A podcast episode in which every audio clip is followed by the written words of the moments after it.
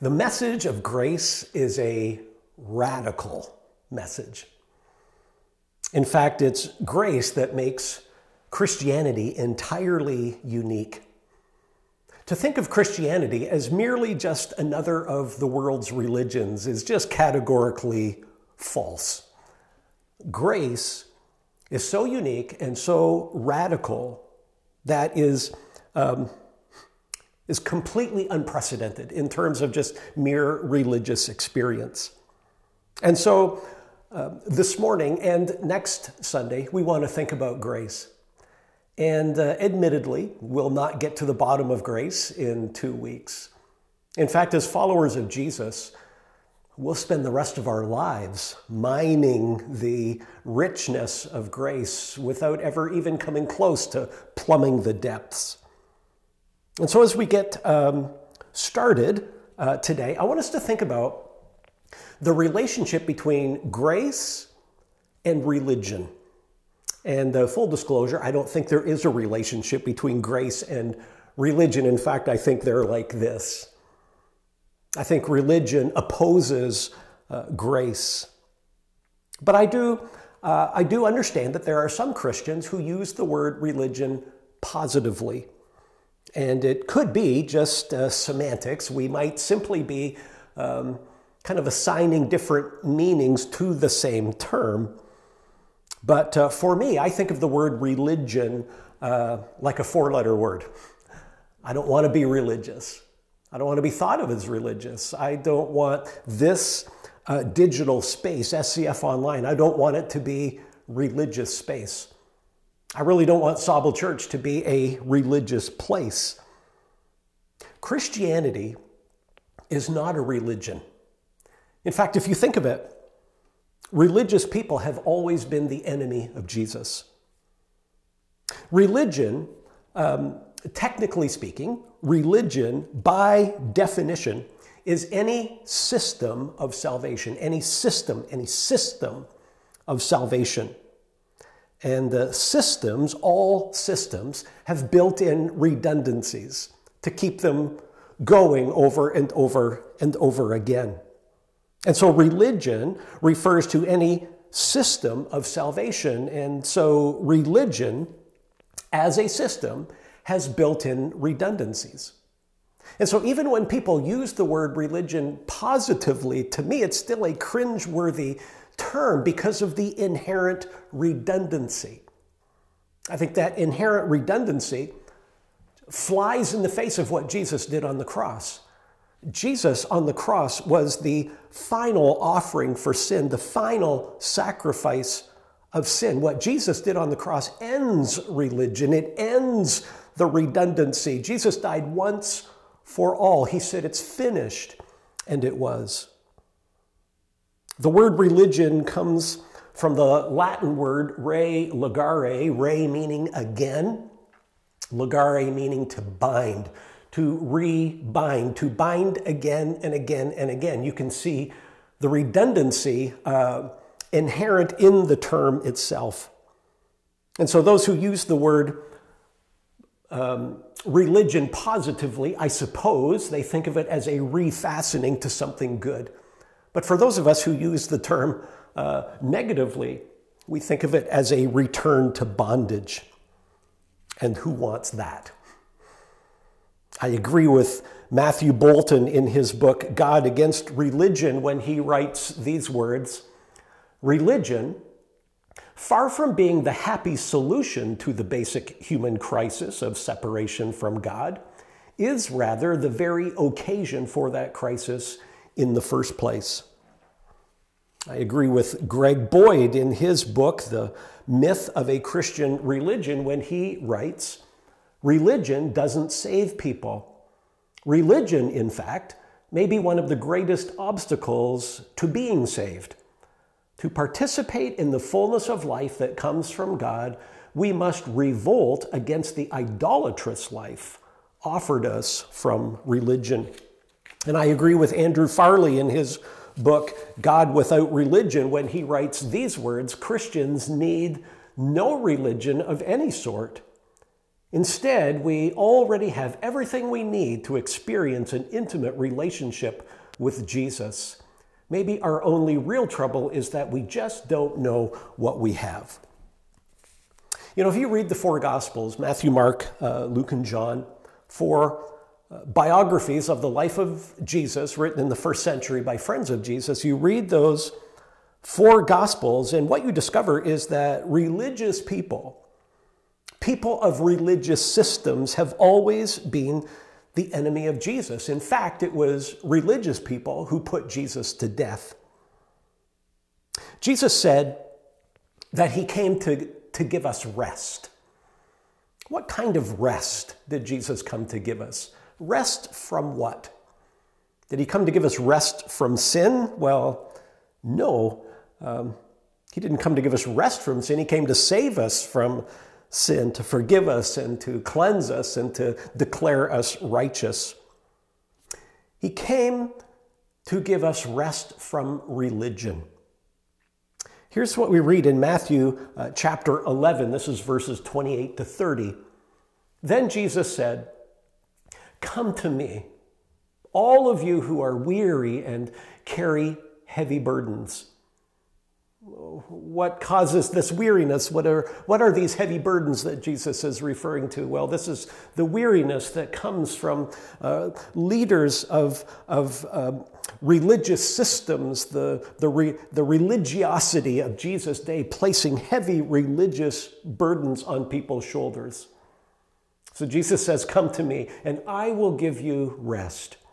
Take my yoke upon you.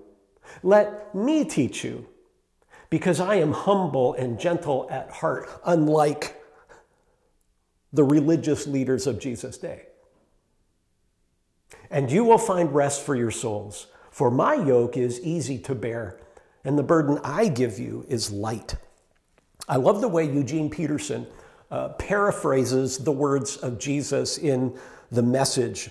And here it is Are you tired, worn out, burned out on religion, come to me. Get away with me and you'll recover your life. I'll show you how to take a real rest. Walk with me and work with me. Watch how I do it. Learn the unforced rhythms of grace. I won't lay anything heavy or ill fitting on you.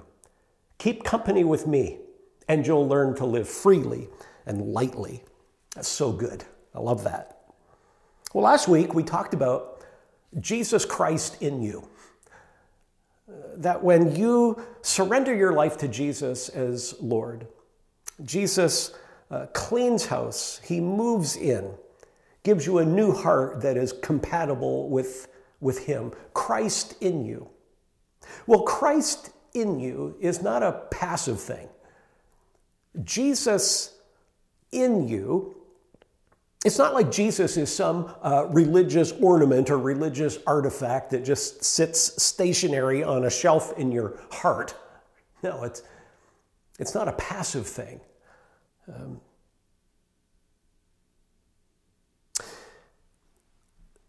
Jesus has purpose for you. Jesus has a direction that he wants to head with you. Jesus has ground that he wants to gain uh, with you. Jesus said, Take my uh, yoke upon you. A yoke was a, a farming implement used to really to accomplish forward progress. It would be put on um, uh, oxen, for instance, and um, so it would kind of help push them forward to accomplish progress. Jesus said, Take my my yoke upon you. Notice he didn't say my, you know, take my hammock upon you or take my La-Z-Boy recliner uh, upon you. That's not the kind of rest that Jesus is talking about. This is not nap time with Jesus. This is not passivity. The kind of rest that Jesus is talking about is purposeful rest, it's creative rest, it's active rest, it's productive rest. It's exciting rest because it is exciting to be partnered, teamed, yoked with Jesus moving forward. So Jesus is talking about rest from religion. And you know, when Jesus would speak about the religious leaders of his day, he would speak about them as ones who placed yokes on the people, burdens on the people, um, loads that were too heavy to bear.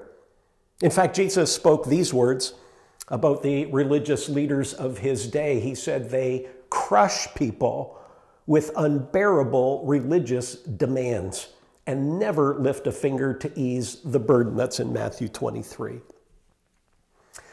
Religion is absolutely done away with through Jesus. The once for all sacrifice of Jesus on the cross has entirely done away with, ended the redundancy of religion. You know, the more I think about grace, the more I read about it, the more I learn about it, the more I just see it as something so incredibly radical. Well, in this series, we're exploring things that are untakeable, things that are unlosable, unshakable, unbreakable, untakeable truths. Truths that can steady and anchor us, even when things around us are changing or are uncertain. And so we've identified four things that we want to touch on in this series the forgiveness of God, the grace of God, our identity in Christ, and the love of God. So, the last couple of weeks, we've looked at uh, the forgiveness of God, the biblical message of forgiveness, the once for all forgiveness of God in Christ, the, the total forgiveness of God, the fact that God has forgiven you in Christ totally, past, present, and future. And we asked the question over the last couple of weeks is that a risky message? Is it a dangerous message to tell people? Is it dangerous to go all in on this message of forgiveness? Could it possibly cause people to, to sin more? You see, if people are, uh, you know, if, if, if they're taught that their forgiveness is taken care of, even their future forgiveness, what's to stop them from taking advantage of that and just going out and, and sinning more? Is there a danger of that? Well, what we saw in the scriptures over the last couple of weeks is that the forgiveness of God rather than propelling us to sin more, actually propels us to love God more and to love people more.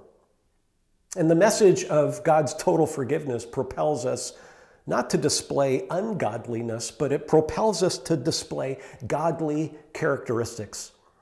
And the message of God's forgiveness propels us to forgive uh, people more.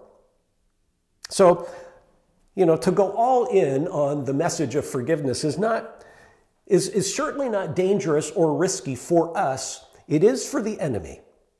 You know, friends, the enemy does not want you to understand your forgiveness.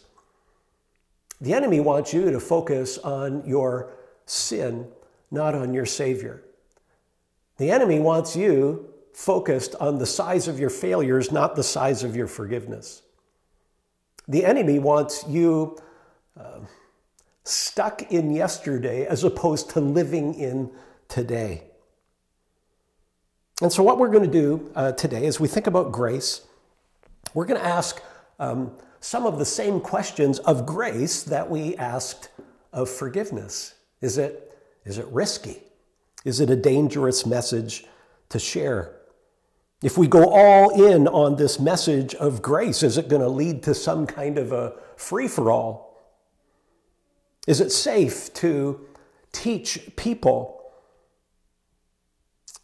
that um, we are totally accepted by God with no rule based system to somehow keep us in line? Is that a safe uh, message to proclaim? And so, as we go to the scriptures uh, today and next Sunday, and as we consider this uh, radical and unique message of grace, I think what we'll find from the scriptures is that, uh, you know, the message of grace, rather than propelling us to ungodliness, actually propels us to godly living.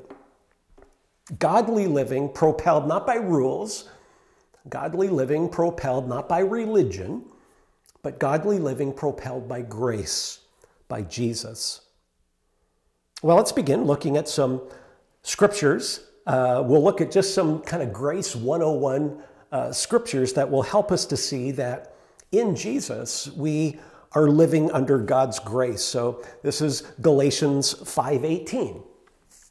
But when you are directed by the Spirit, you are not under obligation to the law of Moses. So, are you directed by the Spirit? We talked about Christ in you. Christ in you, and that that is not a passive thing.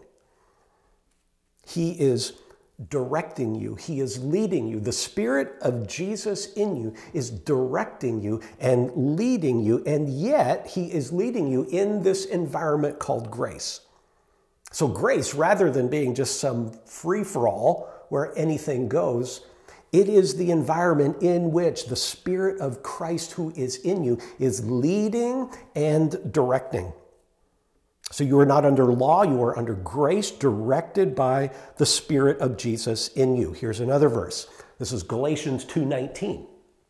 For through the law I died to the law, so that I might live to God. Are you alive to God? See, when you became a Christian, when you surrendered your life to Jesus as Lord, said yes to a personal relationship with Jesus, you went from being alive to sin to being alive to God. You went from being dead to God to being uh, dead to sin. You were dead to God and alive to sin, and now you're dead to sin and alive to God. When you became a Christian, something miraculous happened inside of you. Uh, Paul says it this way you died to the law. So, you, Christian, you have no spiritual connection whatsoever to any rule based religion. You may think that rules are the way, but Paul says you've died to the law. You have no connection to any rule based religion, including the Old Covenant. You know, in the Old Covenant, there are 613 laws or rules. And you in Christ you have a spiritual connection to exactly zero of them, including the Big Ten.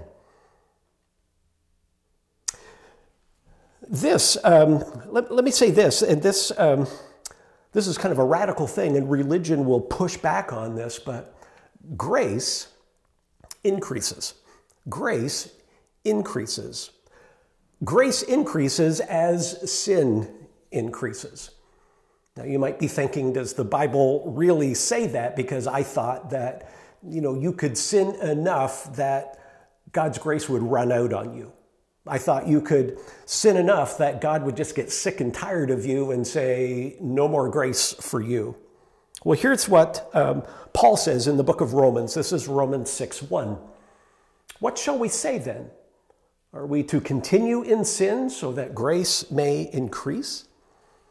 And the implication in that question is this if you continue in sin, there's going to be more sin. But with more sin, what happens to grace? Does grace decrease or does grace increase? Well, grace increases. And so the question here is well, then, should we just keep on sinning so that there can be more grace? And Paul answers a, a little, you know, it, it, a little bit farther down in this passage. He says, "No, a thousand times no, may it never be." But notice that God's grace does not run out on you. It doesn't. You cannot out sin the grace of God. You cannot compete against the grace of God and win. Well, here's another verse. This is Romans uh, 5 20, this is the first part of that verse. The law came in, Paul says, so that the offense would increase. Well, isn't that interesting? Paul says here the purpose of the law was so that sin would increase, so that Paul and others would, would see their sin and be confronted by it and go, man, oh man, I've got a big problem. You know, many people today think we need law to decrease sin. But what Paul helps us to see is that under law, sin actually increases.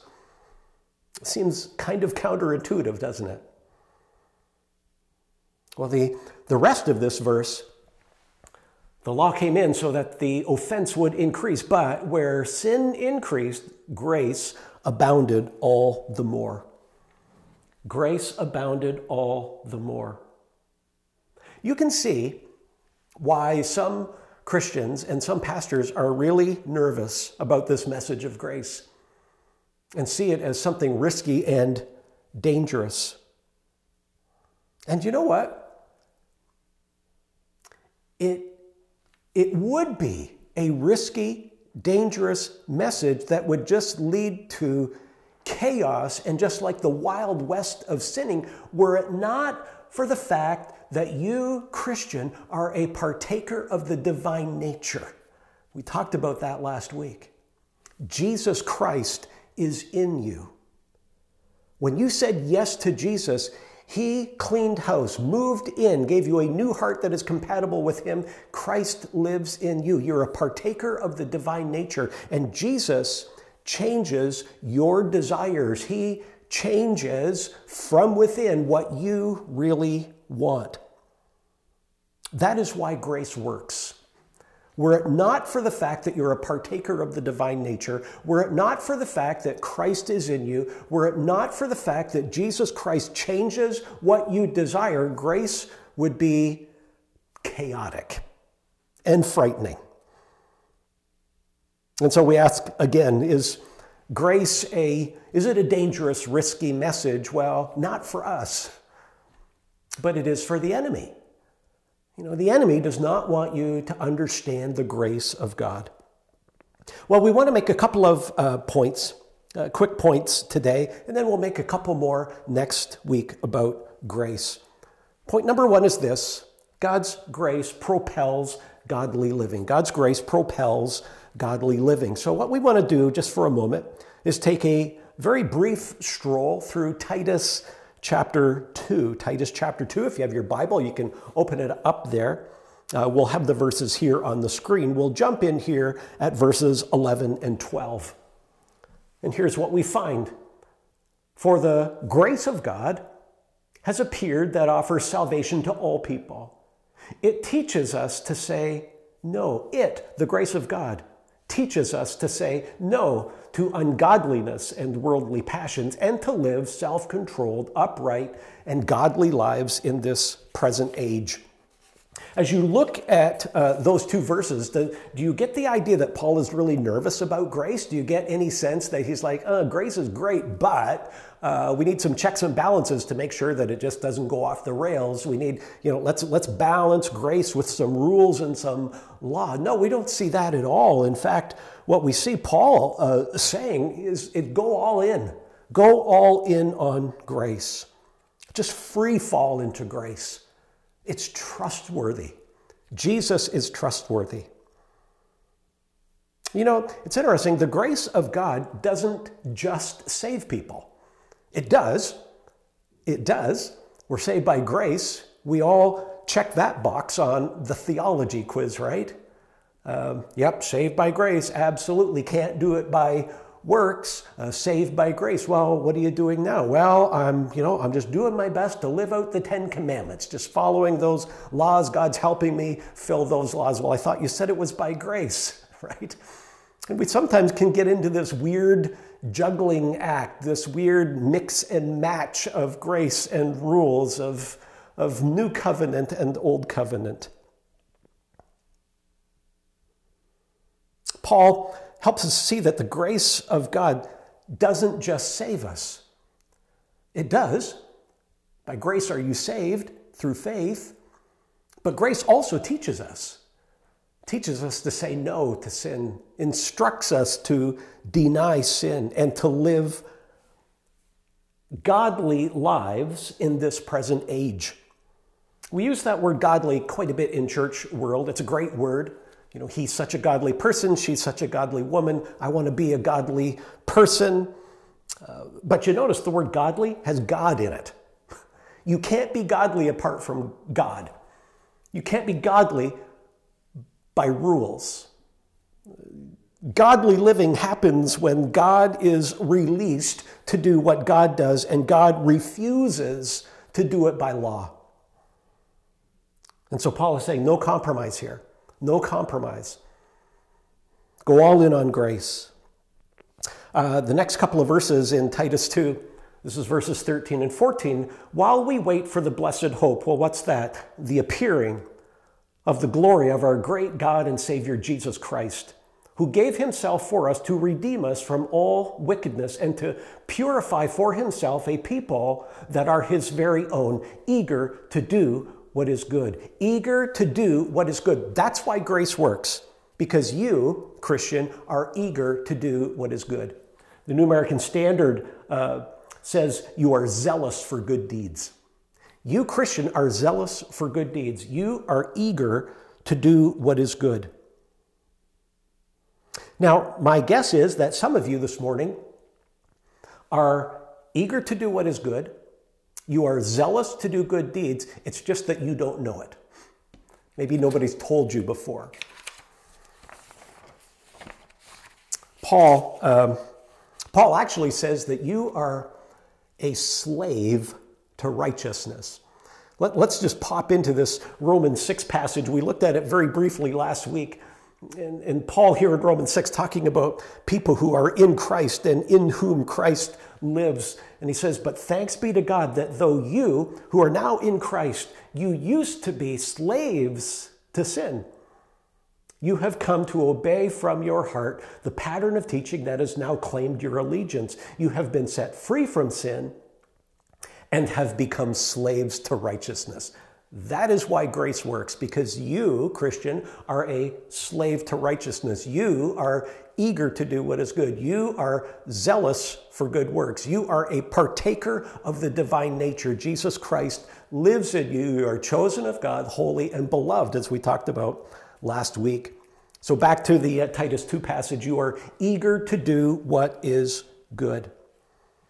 I think there are Christians who. Um, who still think they want to sin. They've bought into the idea, you know, God is good and I'm bad. God is holy and I'm dirty. God is great and I stink. And, um, you know, God is awesome and man, I got to do better. I got to try harder. God is, is, uh, God is, is holy and I'm dirty. That is not the gospel. It's not. The gospel is that He has made you holy. The gospel is that He has made you clean. He has changed what you want.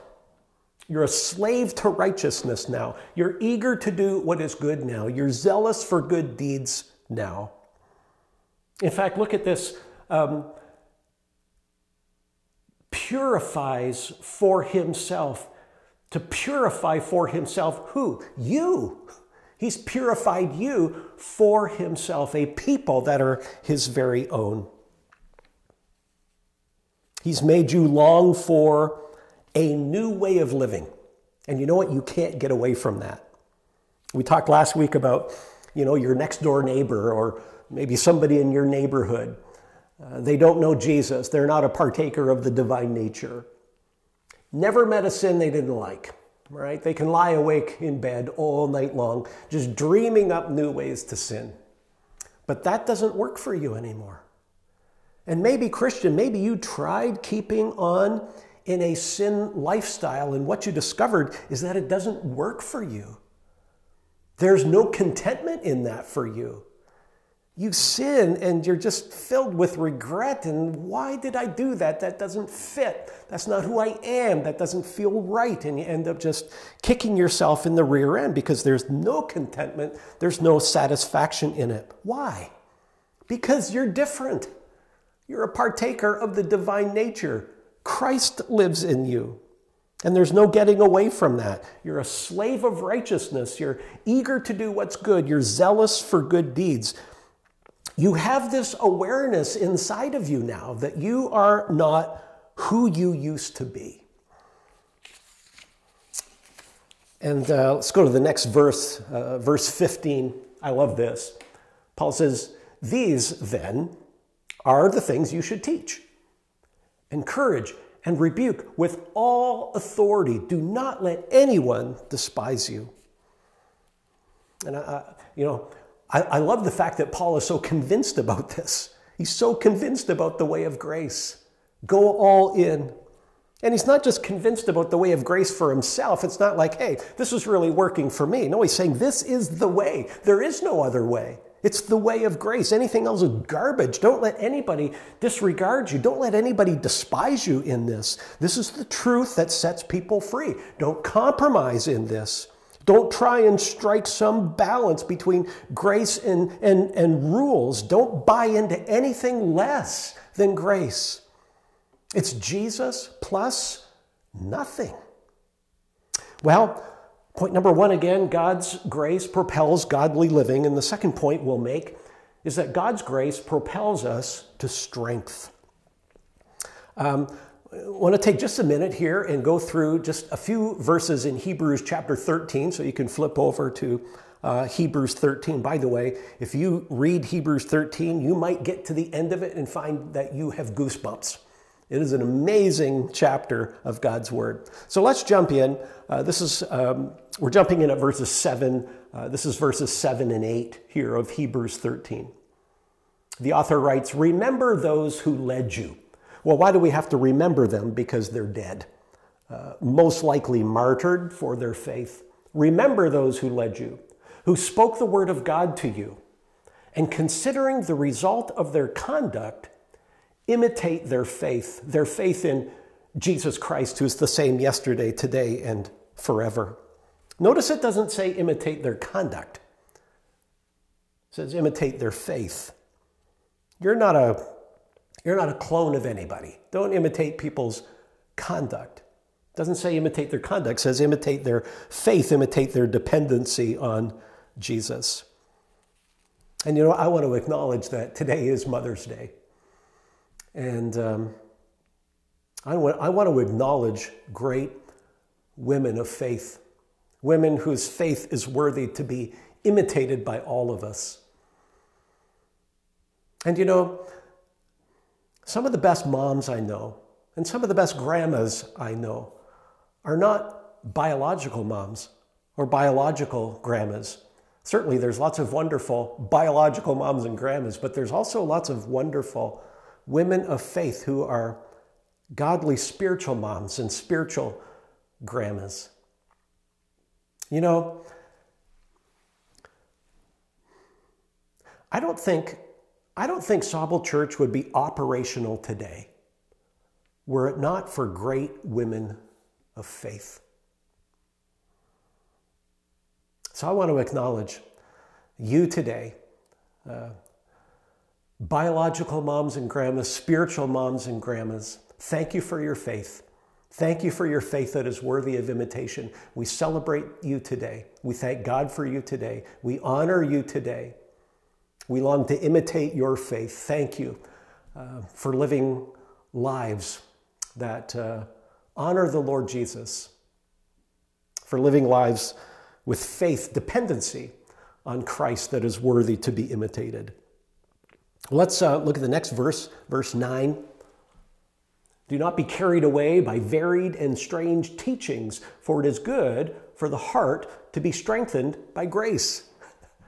You see, your new heart that we've talked about is strengthened by grace. The grace of God is a perfect fit for your new heart. It strengthens your heart, strengthened by grace, not by foods, not by foods. He's talking about temple foods here and Jewish practices through which those who were so occupied were not benefited. And um, here comes the best part. This is, this is verse 10.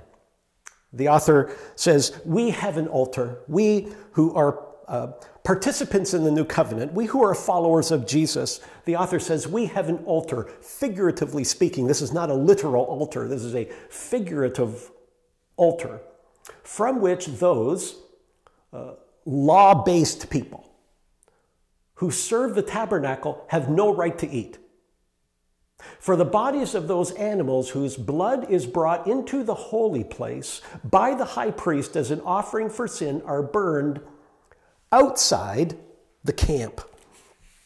And so um, these animals, the blood of which is uh, brought into the Holy of Holies, well, the carcasses of those animals were burned outside the camp, outside the wall of religion, outside of Judaism, outside of Jerusalem, outside of the system of religion. They would go out, they would discard these carcasses, and they would build a big bonfire and they would burn up all of the carcasses of these slain bulls and goats. And that place would literally stink. It was filthy. It was disgusting. Look at verse 13. So let us go out to him, to that place, to that stinky, dirty, gross place, to that place that religion does not understand. Go out to that place where Christ has been discarded. Outside of religion, outside of rules, go to Him. Outside the camp, bearing His reproach.